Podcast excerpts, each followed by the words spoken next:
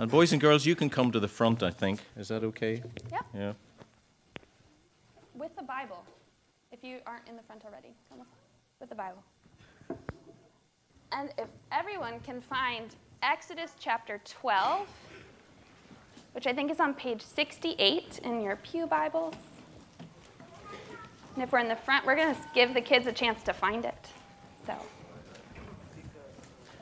you guys got it.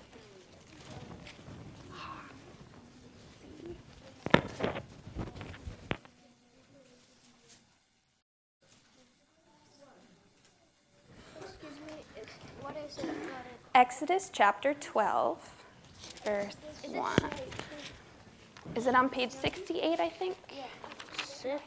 Yeah, it's on page 68. Perfect. Okay, and I'm going to need you guys to listen very carefully to our Old Testament reading this morning. Okay. Has everybody got it? So close. There it is. Perfect. Okay. The Lord said to Moses and Aaron in Egypt, "This month is to be for you the first month of your year. Tell the whole community of Israel that on the 10th day of this month, each man is to take a lamb for his family, one for each household. If any household is too small for a whole lamb, they must share one with their nearest neighbor, having taken into account the number of people there are. You are to determine the amount of lamb needed in accordance with what each person will eat. The animals you choose must be year-old males without defect, and you may take them from the sheep or the goats. Take care of them until the 14th day of the month, when all the people of the community of Israel must slaughter them at twilight.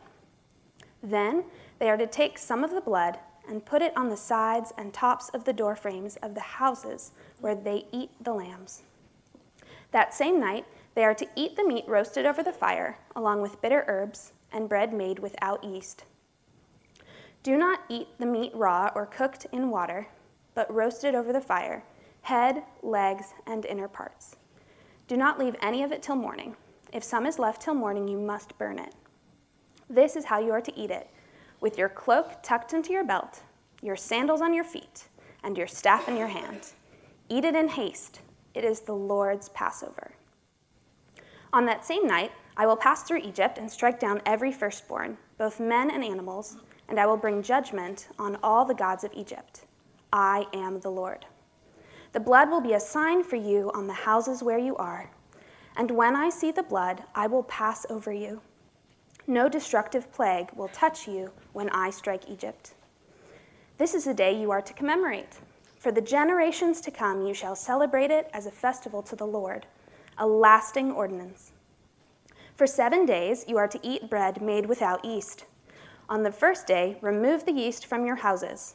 For whoever eats anything with yeast in it from the first day through the seventh must be cut off from Israel. On the first day, hold a sacred assembly, and another one on the seventh day. Do not work at all on these days except to prepare food for everyone to eat. That is all you may do. Celebrate the Feast of Unleavened Bread, because it was on this very day that I brought your divisions out of Egypt. Celebrate this day as a lasting ordinance for the generations to come.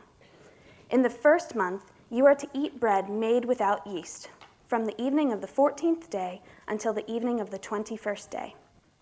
For 7 days, no yeast is to be found in your houses. And whoever eats anything with yeast in it must be cut off from the community of Israel, whether he is an alien or native-born. Eat nothing made with yeast. Wherever you live, you must eat unleavened bread."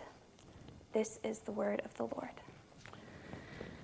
So, you are all here, so I don't need to invite you up. But, here we go. I am really excited to talk to you about this passage, but I have a bit of a dilemma.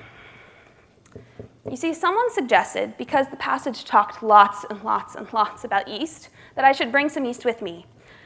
But I've misplaced it. It's somewhere up here, but I just can't find it. So would you guys be able to help me find it? What color is it? That's a really great question. It's in these like little silver packets, and it says yeast on it. Is it silver? Yes! There. Well, if I give you guys... There. Great. There you go. Well, see, I'm... No way. Well, if I give you 30 seconds... Oh, look, see, one person already... See, not lazy. Brought it straight to me. 30 seconds, 30, 29, 28, 27, 26, 25, 24, 23, 22, 21, 20, 19, 18, 17, 16, 15, 14, 13, 12, 16, 11, 10, 9, 8, 7, 6, 5, 4, 3, 2, 1. Back to your seats. Whoa, thank you so much, because I'm sure Marcus would not want to have to find them later. Okay, everyone back. Thank you. We've got yeast for days now. So, yeast. I want to talk to you guys a bit about yeast. You see, I want to show you what it looks like. So if you come really close, close. Oh, too close. Not too close. Okay. Do you see how small it is? I know, it's so small. Can everyone get a chance to see? There you go, Scott. It's really small yeast. Really small. You see, it's so tiny. What is that for? Well, I'm going to tell you. So yeast, even though it's quite small, if you take your seats again, you'll be better able to see. Here we go. So yeast is very small, but, there we go, get it all out. But when we mix it with some warm water, you're right, give me a chance, and if we feed it a little bit, so we're going to give it some food. What is that? I will tell you later. If we give it some food, we give it a bit of warm water. Hello. Hello, little baby. Then it actually grows quite big. You see, yeast breaks down and eats sugars, and then it releases a gas. And eventually, that's what makes bread rise. That's why we use yeast. But, there we go. Sometimes it can get a bit messy, so we'll just put it over there. But even though it's very small, yeast helps make bread rise. And I love nice, fluffy bread. But for some odd reason, God tells the Israelites in Exodus 12 that they are to eat bread without yeast. It must be really important, because in 7 verses, he tells them 9 different times, no yeast, or he mentions yeast 9 times. Not only that, but he tells them they can't bake with it. They also need to get rid of it. It needs to be completely removed from their houses. And he names the Festival of Unleavened Bread, which means bread without yeast. So why no yeast? When it's just so delicious. Why no yeast? Well, I can tell you 2 reasons. 2 reasons. 1, our God is all-knowing.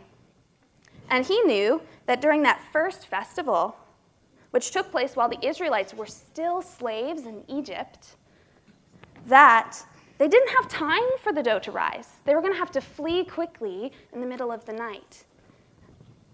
And so he wanted them to remember each year as they celebrated that when they were rescued, they had to flee in haste, and their bread didn't have time to rise. Now, the second reason is because our God is a God who speaks. Our God communicates with us, and he uses pictures to help us understand things that we cannot see. Throughout the Bible, God uses yeast, which has started to foam a bit here, as a picture of sin and wickedness, because it multiplies and it spreads until it has completely taken over the dough, and you can't separate it. the yeast is completely mixed into the dough.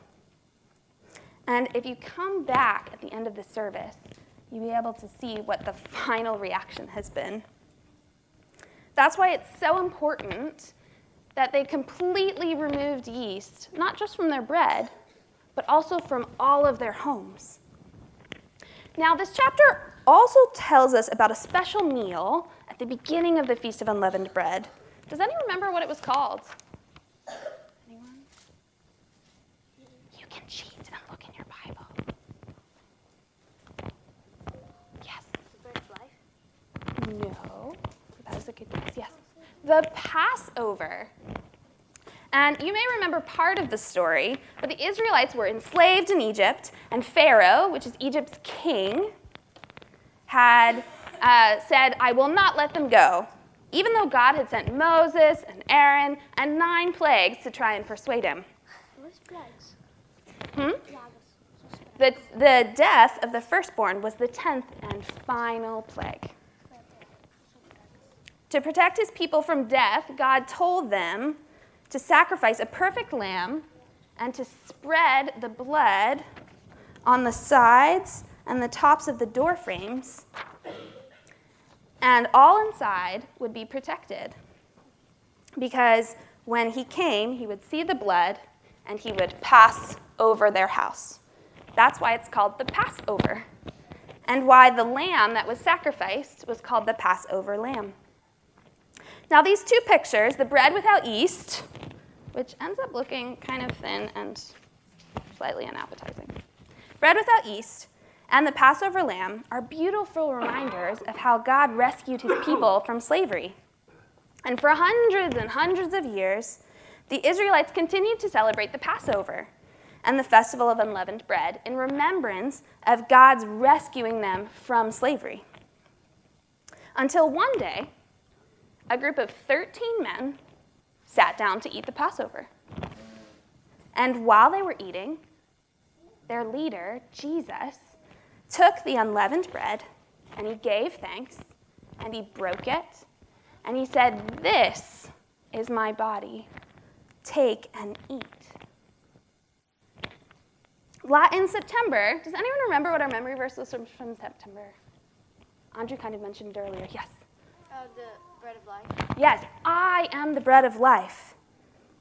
And we learned that since Jesus is the bread of life, but here he also says that he is the unleavened bread, completely free of sin or wickedness, the bread of the festival celebrating God's rescuing his people from slavery. And then he took a cup of wine and he said, "This cup is my blood, given for the forgiveness of sins."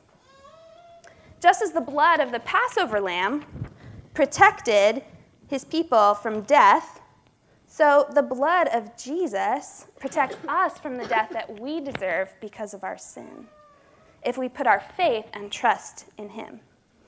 And when we celebrate this particular Passover, we call it the Lord's Supper. And when we in the church celebrate the Lord's Supper, we remember how the Lord has rescued us from the slavery of sin.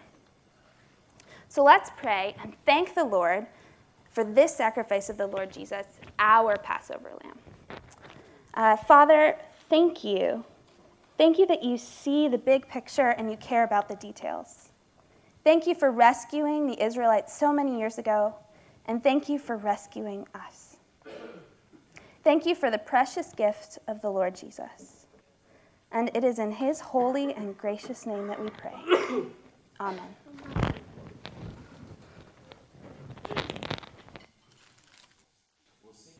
Well, thank you very much, Kitty. Isn't that a most amazing story? Just to think that God had all that planned all those years ago, right to the point of Jesus and beyond. Just absolutely amazing how he had it all worked out. Well, you're going to go, boys and girls, now to Sunday Special, K2. And we're going to stay here, so...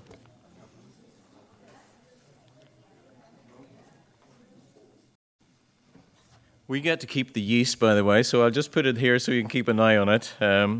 It does tie in, by the way. It's an illustration that we have in 1 Corinthians 5, so we'll be looking at that we have. We're going to take another song just as we prepare, just to think about the cross again. We're going to read 1 Corinthians in a moment or two. But in the middle of that passage, it says, "Get rid of the old yeast, that you may be a new batch without yeast, as you really are." And then the central part, "For Christ, our Passover lamb, has been sacrificed." So when we deal with sin, it's in light of the person of the Lord Jesus and the wonder of him giving of himself for us. That's the central truth, that when we have embraced that, everything else makes sense. So let's stand and sing "Come and See."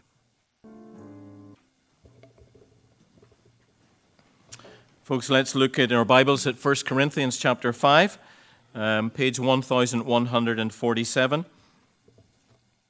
I'll just read that to you as you get it there. Paul in chapters 5, 6, and 7 is going to look at sexual immorality in the church and how we deal with it and how we think about it. And so we'll start that today looking at chapter 5. And so let's just hear what God wants to say to us this morning. So 1 Corinthians chapter 5, verses 1 to 13. "It is actually reported that there is sexual immorality among you, and of a kind that does not occur even among the pagans. A man has his father's wife, and you are proud. Shouldn't you rather have been filled with grief and have put out of your fellowship the man who did this? Even though I'm not physically present, I am with you in spirit, and I've already passed judgment on the one who did this, just as if I were present. When you are assembled in the name of the Lord Jesus, and I am with you in spirit, and the power of our Lord Jesus is present, hand this man over to Satan, so that the sinful nature may be destroyed and his spirit saved on the day of the Lord. Your boasting is not good. Don't you know that a little yeast works through the whole batch of dough? Get rid of the old yeast, that you may be a new batch without yeast, as you really are. For Christ, our Passover lamb, has been sacrificed. Therefore, let us keep the festival, not with the old yeast, the yeast of malice and wickedness, but with bread without yeast, the bread of sincerity and truth. I have written to you in my letter not to associate with sexually immoral people, not at all meaning the people of this world who are immoral, or the greedy and swindlers, or idolaters. In that case, you would have to leave this world. But now I am writing to you that you must not associate with anyone who calls himself a brother, but is sexually immoral, or greedy, an idolater, or a slanderer, a drunkard, or a swindler. With such a man, do not even eat. What business is it of mine to judge those outside the church? Are you not to judge those inside? God will judge those outside. Expel the wicked man from among you." Amen. And we thank God for his word. Well, folks, we have just interestingly been watching on our news, have we not, that the Roman Catholic Church has just expelled a cardinal for sexual immorality and is meeting at this present time in Rome to discuss the crisis and to publicly repent of how she has treated many vulnerable people and consider how best to deal with what is often described as a cancer or rottenness within the church. I mention that because I would say to you, and I presume to everyone else around the world, that when people hear of that, they don't believe that it was wrong for them to do so, that it was wrong for them to expel the cardinal, or that sin within the church should not be dealt with ruthlessly. And yet for 21st century Protestant churches, the idea of expelling someone for sin seems unloving and harsh, and we don't like even to talk of it. And the subject of church discipline is rarely, if ever, considered. One of the many good things about preaching systematically, though, through a Bible book, is that these things cannot be avoided. And therefore, when we come to chapter 5, we have to deal with it. David Pryor, in his commentary, says about the two aspects that are drawn out of this chapter: the tragedy of much modern Christianity, and incidentally, the basic reason for so much ineffective evangelization, is that the Christian community is remote from unbelievers, which is the subject of verses 9 and 10, and lacks with fellow believers who persist in sin of one kind or another. And sadly, the Corinthian church had become arrogant and boastful of their broad-minded tolerance of something that should never have been tolerated within the church: sin. And today we study what Paul says about a problem that is increasing: sexual immorality within the church, and more broadly, sin within the church. We will see within this chapter the need for discipline within the church of Jesus Christ. So let's pray and let's ask for God's help. Father, we do thank you for this opportunity that we have to think about this sensitive and difficult topic. And Father, we pray that we will, as we've already been hearing, submit ourselves to the Word of God. And we thank you that you do reveal yourself and your plan to us for our good and for the good of your name and the glory of that name. And so we pray that we will listen well, and we ask in Jesus' name. Amen. Amen. I think I have a PowerPoint here. Oh, well, 1 Corinthians is up, yeah? Okay, that's our letter. Not sure if this is working, so let's just do that. So that's the first thing. The church's responsibility is to discipline. And then the next slide, and again, is the problem. If you want to look at verses 1 and 2, you'll see the problem. Not repeating what we've done, the context, of course, here is that Corinth was a sex-obsessed city. It was a seaport city, and prostitution was common because of the way that the temple was set up there. Homosexual sex was common, and the Corinthians were tolerant and approving of such behavior. And this presents a problem, of course, for the Christian church, as such behavior is clearly deemed sinful and wrong in the Scriptures. The specific problem highlighted in verse 1 was that the man has his father's wife. That probably means that he is having sexual relations with his stepmother.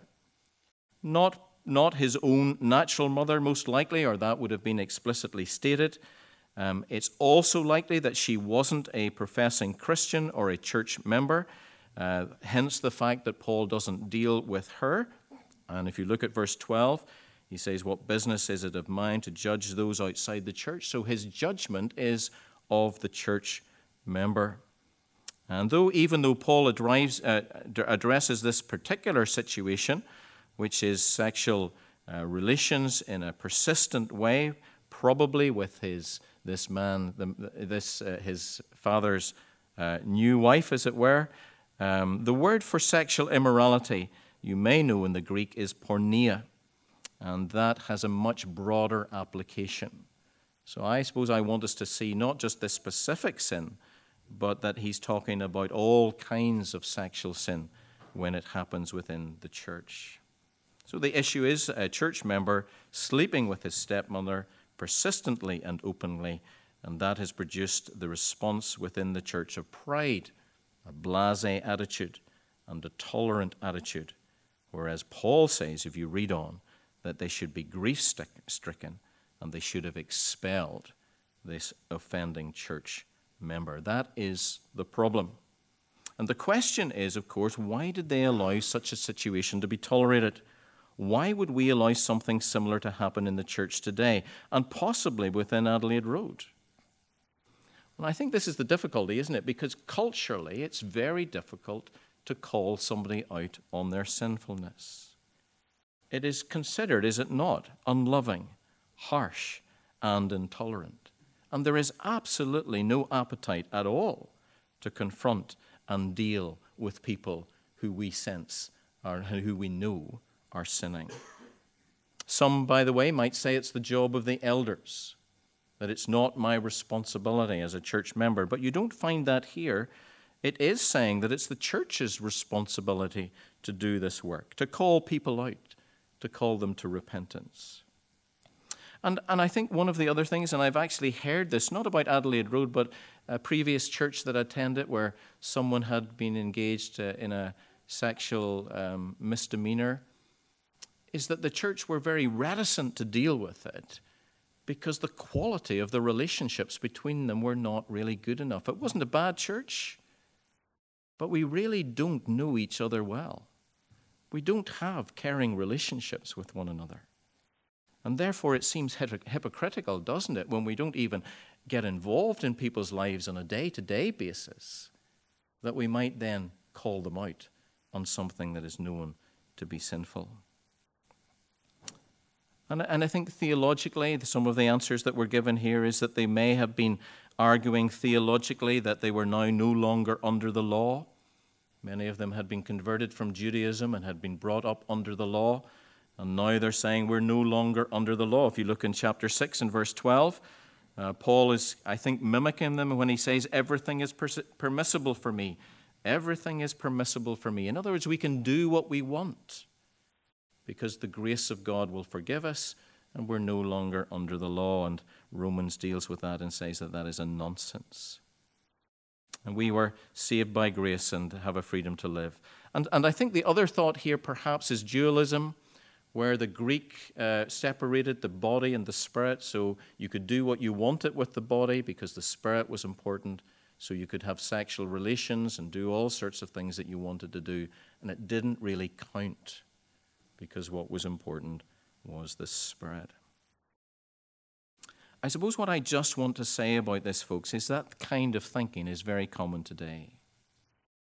We find all sorts of ways, do we not, to nullify the Word of God. We say that it's unloving. We say that it's harsh. We say that we can't possibly do that because our culture won't tolerate it. We say, look, I can't do that. It's not my responsibility.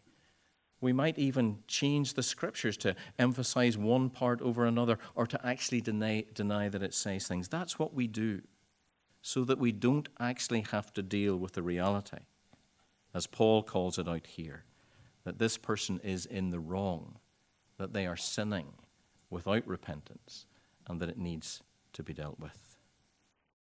It's easy to see why similarly we might be tempted not to deal with sin in church members. So Paul's diagnosis of the problem that they tolerated and condoned gross and persistent sexual sin by a member rather than grieve the situation and take action is not heeded. So that is the problem. And then if we look in verses 3 to 5, we see the purpose, process and the purpose.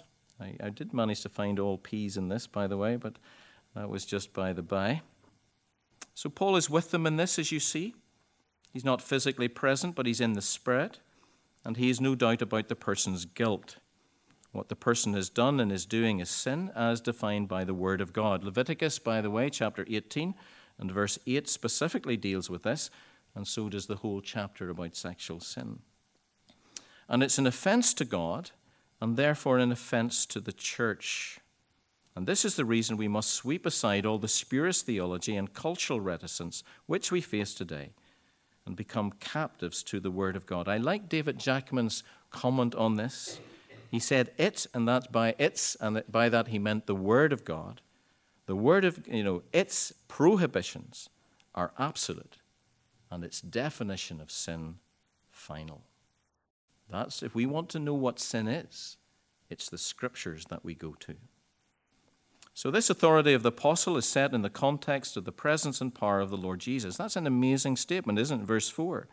When you are assembled in the name of the Lord Jesus, and I am with you in spirit, and the power of our Lord Jesus is present. So when we meet as a church, the power of the Lord Jesus is present. And it's present as we worship, it's present as we discipline, because he is with us. He dwells with us. We are his temple, as we saw last week or 2 weeks ago. And so the responsibility is of the whole church to call out the person for their sin and to hand them over to Satan, which I think probably means that they're just placed outside of the protection of the family of God and into the world. And in that sense, and this is the serious aspect of it, they are not protected by God in that sense. Under his sovereignty, of course, as you read on, the sovereign control of the Lord Jesus, if you want to read that, hand this man over to Satan so that the sinful nature may be destroyed and his spirit saved on the day of the Lord. So the Lord is still in control, but they're handed over to Satan, and Satan is allowed to attack their flesh and their body, but their spirit will be saved on the day of judgment. This person is not lost spiritually. God alone is in control of their salvation. And the purpose of discipline is always restorative. That is why it is loving and the right thing to do for them, for the church and the glory of the name of the Lord Jesus. So, we discipline with the authority of the Word of God. We discipline with the presence of God in the context of the whole church for the good of the person, the church and the glory of God.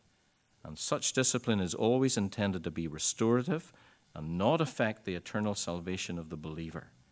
Sin in a member of the church is very serious and must be dealt with. That is the process that we have. And then next, we have the positive outcome. I suppose in some ways I'm repeating myself here, but he argues, and I think as Katie was doing so well, verses 6 to 8 is about the Passover. It's likely... it appears that Paul is writing this letter to them at the time of the Passover, which is the Christian festival, by the way, of Easter. I kind of struggled a little bit. What was he really talking about there? I've settled on the idea that he's talking for the church about Easter. He's very keen that they would be able to deal with this situation and move on so that they can celebrate the festival, which is Easter, positively and sincerely and in truth.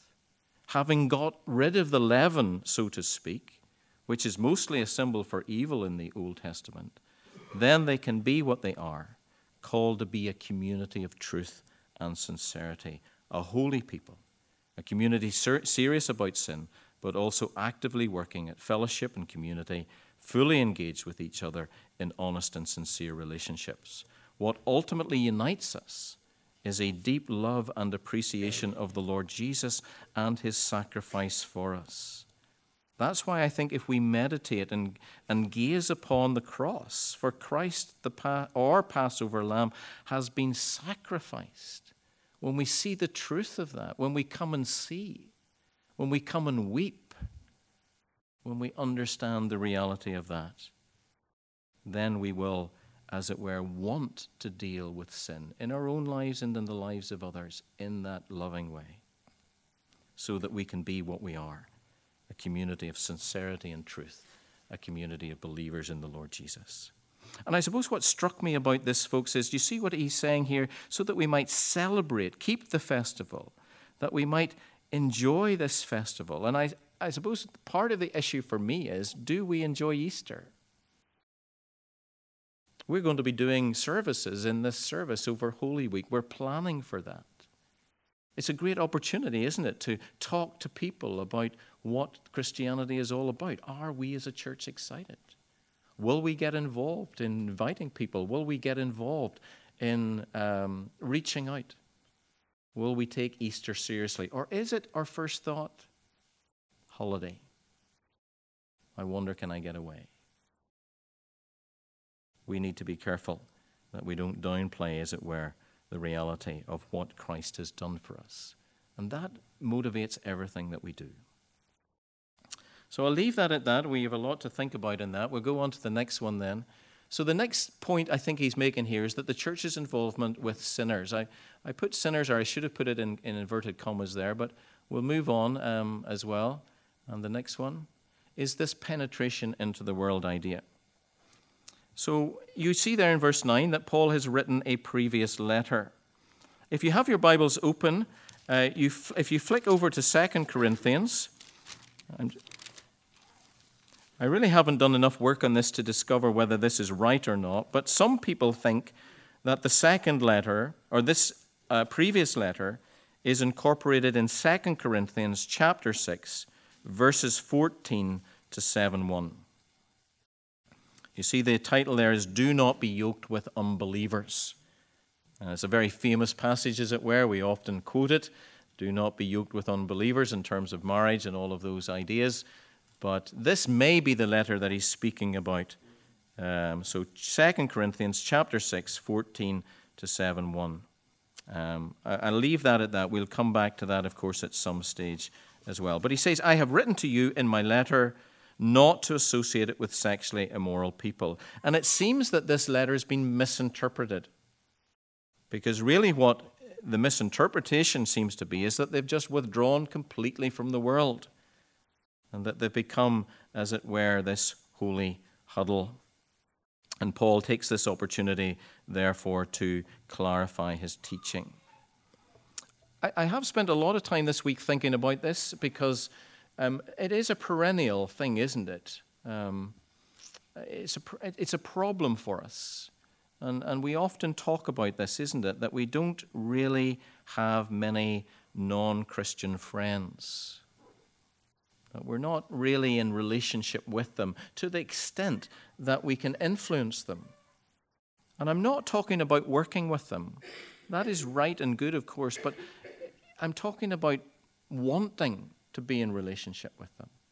I'm talking about wanting to be involved in their lives and to help them. And often, I mean, I don't want to spend a lot of time on this, but, you know, pietism, we're just happy to be pietistic, which means that we want to be Christians, and we want to spend time with the Lord, and we're in a kind of self-contained personal holiness, and we walk through the world unaffected by it. Is that you? It's certainly me. Monasticism, where we withdraw into a separated community. Are we like that? Is everything that you do during the week with Christians here? Or Christians in evening times? Are we just a community that nobody out there knows anything about us? I'm sure we are. And this was a new one to me. I've just tightened it, psychological. I don't know if that's a good title or not. We need to think about that again. But the idea that we just simply withdraw. And I've been guilty of this, isn't it? The city's too big, it's too bad, it's too far removed from Christianity that we can't possibly even think about going there. So what do? We just become apathetic. We disengage. We become uninvolved. And we just psychologically withdraw from the big, bad world. And it's our basic default position. I don't deny that at all. I think that is our basic default position. That's what all of us do, to a greater or lesser extent. And those that don't do it, actually, we find don't fit the church as easily. They're so busy doing other things, and we're wondering what they're doing and why they're not involved in the church. And we kind of wrongly invert what they may be trying to do. You see, the response of the Corinthian church was compromise. They embraced the world's thinking, didn't they? And they settled with them. And I think that's the other thing that we do. It's too big, it's too bad, we don't involve ourselves. So the other side of that argument, I should have said, is that we just compromise. We embrace the world's thinking, we settle with them, and we sadly think the Scriptures, we either ask the Scriptures to back up our view, or we just say the Scriptures are wrong, or we remain ignorant of them. It may not be our intention either to compromise or to deny the clear teaching of Scripture, but somehow, like the frog warming in the warm water, life is gradually taken from the church, and it is engulfed in the world's thinking. I think that's what we're like. And Paul says that's not what we should be like. So what is the Bible's point of view? Well, Jesus said, did he not, "My prayer is not that you take them out of the world, but that you protect them from the evil one." Paul in verse 10 says, of course, there, "Not at all," meaning the people of the world. In that case, you would have to leave this world. You can also see that he isn't just talking about sexual immorality, but he's talking about greed, or attitude to wealth, food, possessions, seen as idolatry, alcohol, or speech, especially if it's violent, deceitful, or abusive. And in this, there is no hierarchy of sin. I want to say that. There is no hierarchy of sin. I came across, I haven't got it written down here, but I read an example of Luther, and he wanted to expel a church member. Why did he want to expel a church member? Because the man had bought a house at X and had sold the house at 20X. And Luther called him a greedy swindler, and that such a man did not deserve to be a member of the Church of Jesus Christ. He said he should have sold it at 3X or 5X, but not at 20X. Now, I just thought that was an interesting example of how we would often praise somebody because they had sold their house for multi-millions after only buying it for 100,000. And we do so easily embrace the world's thinking. And it's not an attitude that the world stands up and looks at and says, that's not a generous attitude. And there's so much work that we need to do in each of these sins when we think about the reality of how they come to us. So we do need to penetrate the world. We're not called to withdraw. We do need to sit down with our diaries, do we not? I've been thinking about this week myself.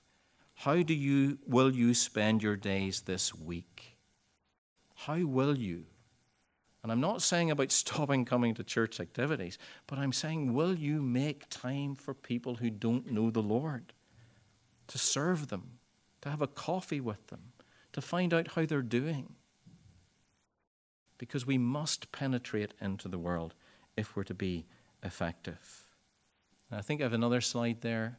You remember this? I couldn't find the best one in that sense, but that's the imagined church. We've done all this work with the London Institute of Contemporary Christianity. Normally we're the red dots in the corner. We're all in that corner, but we're called to penetrate the world, called to be in the world and speaking to people about the Lord Jesus. So, if you go on to the next one then, what is Paul saying here? He's really saying that you must not associate with anyone who calls himself a brother or a sister in that sense. Let me just go back to verse 11. So what is he saying? He's not saying, I think, that we're not to associate with people in the world. He is saying that we must not associate with anyone who calls himself a brother or sister, adelphoi, but is sexually immoral or greedy or an adulterer or slanderer, drunkard or swindler. We're not even to eat with such a person. It's probably talking about communion, might be talking about table fellowship in just the sense of sharing a meal, because really what he's saying is that there has to be purity in the world. And Paul concludes his argument, doesn't he, by saying that it isn't the job of himself and therefore the church to judge the world. God will do that. We, by the way, spend too much time in critical judgment of the world. And because we have a judging attitude, no doubt, and if we accepted that God would judge the world, we'd be more involved in getting alongside of them and help them and bring the good news of the gospel to them. But look at verse 12. Paul, in a rhetorical question at the end of verse 12, says, "Are you not to judge those inside?" I believe the answer from this chapter is yes, we are. We should. We should try and get people to understand the seriousness of their sin. We should try to get them to understand that it's a denial of who they claim to be. We should try to get them to see that it's a disgrace to the name of the Lord Jesus, that it's a slight on the reality of what the death of Jesus on the cross accomplishes and what the power of the Holy Spirit can do. We should get them to see that it brings the church into disrepute. We should get to see that when they live their lives in sin, they're ineffective as Christians, and there's no witness where they're living and acting. And we should bring them back, of course, because if they persist in that, though we do not judge them, we have no evidence to really claim that they truly know the Lord Jesus themselves, and they may be lost. Folks, we should have this desire. We should have this desire that they would not be, as we've already described, someone being saved but escaping through the flames, with nothing to show at the end of their lives. Habitual sin denies the gospel. A true child of God will not do these things. An unreformed lifestyle denies the power of the gospel. on such behavior in a church member, we should be deeply concerned and we should take action. And many will argue that to expel someone from church is an unloving response to moral failure. But both the Old Testament, if you look at verse 13, and if you look at the bottom of your page, you see those references in Deuteronomy. Many, many references, even in one book, to expelling the wicked from among you. And of course, we've just looked at what it says in the New Testament about that, because it is a loving and a restorative act. And folks, even when this has been said, we do need to be careful. We can be hard and critical when we should give more fully account of the human frailty that people experience. We should not use such teaching, of course, to constantly beat people over the heads. But if in the final analysis there is persistent sin in a church member, that person should be told to leave until repentance occurs. On the other side of the coin, to tolerate such sin and even boast about our tolerance is equally unloving and leads to the whole church being contaminated and problems for the church and that person. So what is the focus for such thinking? What is the regulation for any talk of sin in the believer? Well, it has to be, as I've said, verse 7. It is the image Paul wishes to leave the church with in Corinth and also in Adelaide Road.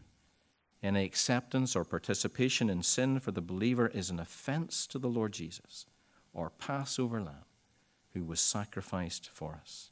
He is our Lord and Savior, and he calls us to be serious about sin. Amen. Let's pray.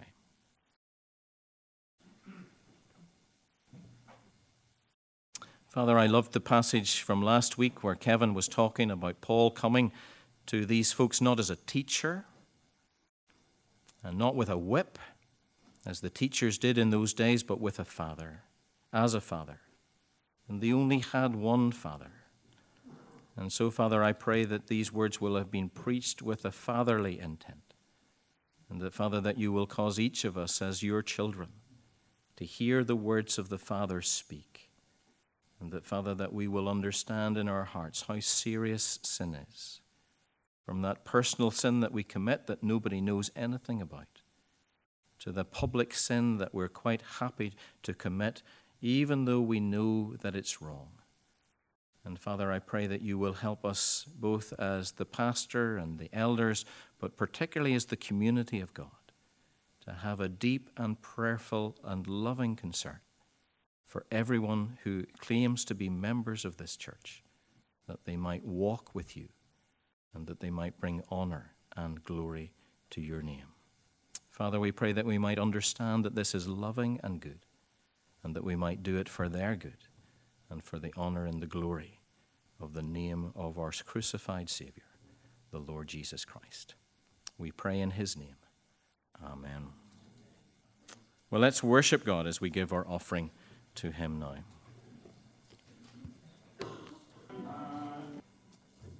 Well, folks, let's join together just as we pray for others at this time.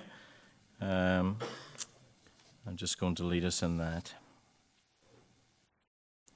Father, as we think about the world and we go outside of ourselves, we think of Venezuela and, Father, the political turmoil there. And I suppose what struck me was that the people suffer. When we think about the Democratic Republic of Congo and, Lord, poor leadership there and armed factions, particularly in the east, Father, we see that people suffer. When we think of the situation in Yemen, and the outside political interference in that country, we see that people suffer and that children die. When we think about Syria and Libya and dictatorships that have either fallen or continue and are propped up by others from outside, we see that people suffer. Father, we believe in your sovereign control and your good purpose. We believe in human responsibility and sin. And so, Father, we pray for leaders who desire to do what is right in these countries, that they will be given the ability to lead, and that, Father, that the people will follow them. We pray for the people and organizations committed within those countries to do good and to bring peace, that you will be with them and help them to flourish. We pray for people at a local level, that they will be fed, that they will be secure, and that they will be given hope. And Father, we pray for the churches that continue to struggle and work and live in those countries, that they would be at the front and active, and that they would be influential in their worlds, bringing truth and sincerity, love and hope. We pray in Jesus' name. And Father, we pray for our own country, and we could settle on ideas that there's a culture of drugs and violence. Many, many people are trapped in debt. Father, when we talk to people, there's such incredible mediocrity. People are just bored and apathetic. We realize, Father, that there's much false religion in Ireland, that there are many who are in loveless relationships. And Father, yet when we see how good you have been to us, and we've seen how much you have given to us, Father, how we should be rejoicing in all that you have given to us, and that we should be offering this life and this help to others. And I pray, Father, that we will not turn a blind eye to the needs in our country, but that, Father, that we will pray and that we will be actively involved. Father, we pray particularly for those who are sick within our congregation. We think particularly this morning of Billy Gilmore. Many will know that Billy has been in hospital for the past week, having fallen and had probably a mini stroke. We want to pray for Billy as he comes to the end of his life and as he feels tired and weak. We pray, Father, and thank you for his great hope in the Lord Jesus. We thank you that it's a joy to visit him because he is able to think about you, and he knows that you are with him, and he knows that you will take him to be with you at some time, maybe even soon. And Father, I pray that you will just encourage him to be like that, even though he is incredibly weak. And Father, we pray for Jonathan Mitchell. And Father, we're saddened by his diagnosis of leukemia. And Father, we want to pray for his recovery. We want to pray that he will live well each day, that you will bless him and his wife Tuva, that you will strengthen their marriage, that you will help them to grow deeper as people through this difficulty. But Father, most of all, we pray that he might come to know the Lord Jesus. We pray that he might have that assurance that if he were to die, that he would be with you in heaven forever. We pray for comfort for his family, for David and for Dorothy, for Matthew and for Tuva. And Father, we believe that you are the Father of compassion and the God of all comfort. And so we pray that you will meet their needs. And Father, we pray for John Reed. And Father, the fact that he faces increasing weakness every day. We pray that you will continue to comfort him with the truth of the gospel. That as we share the scriptures together on a weekly basis, that you will encourage him to keep thinking about Jesus. And that, Father, that you will bring him into a relationship that is good and perfect and wholesome. And Father, we pray that he might have hope, even as he loses, as it were, physical strength, the hope of life now and life after death. So, Father, we see the needs of just these three people, and we realize that all of us have needs and that we are your community. And so I pray that you will help each of us to really care deeply for one another, and that, Father, that you will give us that desire, that spirit that is concerned and that reaches out to each other as family members. And Father, we pray for your honor and glory in Jesus' name. Amen.